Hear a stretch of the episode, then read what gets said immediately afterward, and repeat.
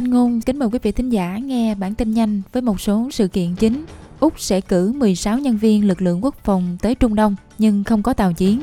Một báo cáo mới cho thấy toàn bộ dân số Gaza có nguy cơ xảy ra nạn đói. Và Việt Nam cho biết kiều hối đổ về Sài Gòn nhiều gấp 3 lần vốn đầu tư nước ngoài. Sau đây là bản tin chi tiết.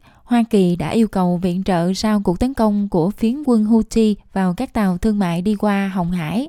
Tuy nhiên, Thủ tướng Albanese nói với đài ABC rằng Úc đang tập trung vào khu vực Thái Bình Dương. Ông nói,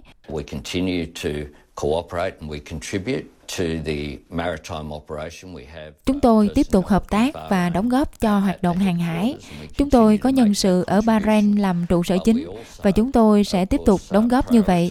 Nhưng tất nhiên chúng tôi cũng ưu tiên cho khu vực của mình và Hoa Kỳ chắc chắn sẽ hiểu điều đó.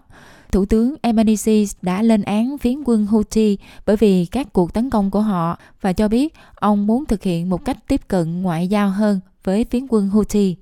Về tình hình Trung Đông, một báo cáo mới do Liên Hiệp Quốc hậu thuẫn cho thấy toàn bộ 2,3 triệu dân ở Gaza đang phải đối mặt với nạn đói ở mức độ khủng hoảng và nguy cơ nạn đói đang gia tăng hàng ngày.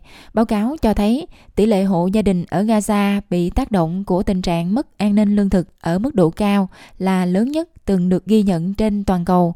Các xe tải chở viện trợ từ Ai Cập đã chuyển một số thực phẩm, nước uống và thuốc men, nhưng Liên Hiệp Quốc cho biết số lượng thực phẩm chỉ đáp ứng 10% nhu cầu.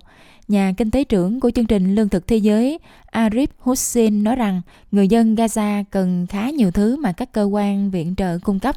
577,000, meaning more than half a million people khoảng 577.000 người, tức là hơn nửa triệu người, đã ở mức độ khủng khiếp của nạn đói. Nghĩa là về căn bản, họ đang chết đói. Điều đó giống như là cứ 4 người thì có một người đang chết đói. Một báo cáo được chính phủ New South Wales kiểm toán cho thấy việc làm thêm giờ của người lao động trong khu vực công đã vượt quá tầm kiểm soát. Báo cáo cho thấy số giờ làm thêm tăng lên đã làm tăng hàng tỷ đô la vào hóa đơn thanh toán của tiểu bang và làm tăng nguy cơ chấn thương liên quan đến công việc. Tình trạng thiếu nhân viên tràn lan ở một loạt các cơ quan chủ chốt đã khiến số giờ làm thêm của người lao động tăng nhanh trong 3 năm qua. Kể từ tháng 7 năm 2020 cho đến giữa năm 2023, chi phí làm thêm giờ của nhân viên trong lực lượng lao động công của tiểu bang đã tăng 40% so với mức tăng 16% của tổng tiền lương. Hàng trăm người sẽ đi qua các sân bay Úc trong những ngày tới để đón Giáng sinh. Đây được dự đoán là kỳ nghỉ lễ bận rộn nhất trong 4 năm qua. Qantas đã tiết lộ hơn 8 triệu rưỡi hành khách trên 75.000 chuyến bay dự kiến sẽ bay từ tháng 12 cho đến tháng Giêng với hãng hàng không này. Andrew Lunt từ sân bay Melbourne nói với đài số 7 rằng họ dự kiến sẽ có khoảng 117.000 du khách chỉ trong ngày hôm nay. Trong khi đó, tổ chức về rượu và ma túy cảnh báo nguy cơ uống rượu quá mức trong mùa lễ hội. Tổ chức này cũng nhắc lại tầm quan trọng của việc không uống rượu trước khi lái xe và tránh pha rượu với ma túy.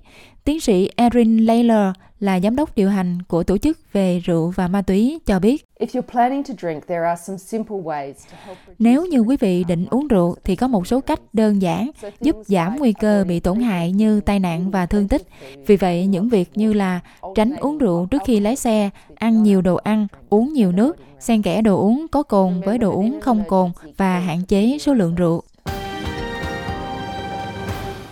Liên quan đến Việt Nam, số ngoại tệ do người Việt ở nước ngoài gửi về Sài Gòn trong năm nay dự kiến đạt 9 tỷ Mỹ Kim. Theo ông Võ Văn Hoang, Phó Chủ tịch thành phố lớn nhất Việt Nam cho biết tại Hội nghị Ngoại giao Toàn quốc hôm 21 tháng 12 ở Hà Nội, theo tuổi trẻ, con số nói trên nhiều gấp 3 lần tổng số vốn đầu tư trực tiếp nước ngoài đổ vào thành phố, so với năm ngoái đã tăng 35%. Ông Hoang cho biết số tiền kiều hối này sẽ phần nào giúp cho nền kinh tế phát triển và đóng góp vào việc thực hiện mục tiêu xây dựng thành phố trở thành trung tâm tài chính của khu vực và thế giới. Theo số liệu liệu của Ngân hàng Nhà nước Việt Nam được VN Express trích dẫn, cho biết Sài Gòn hiện chiếm hơn một nửa lượng kiều hối của cả nước.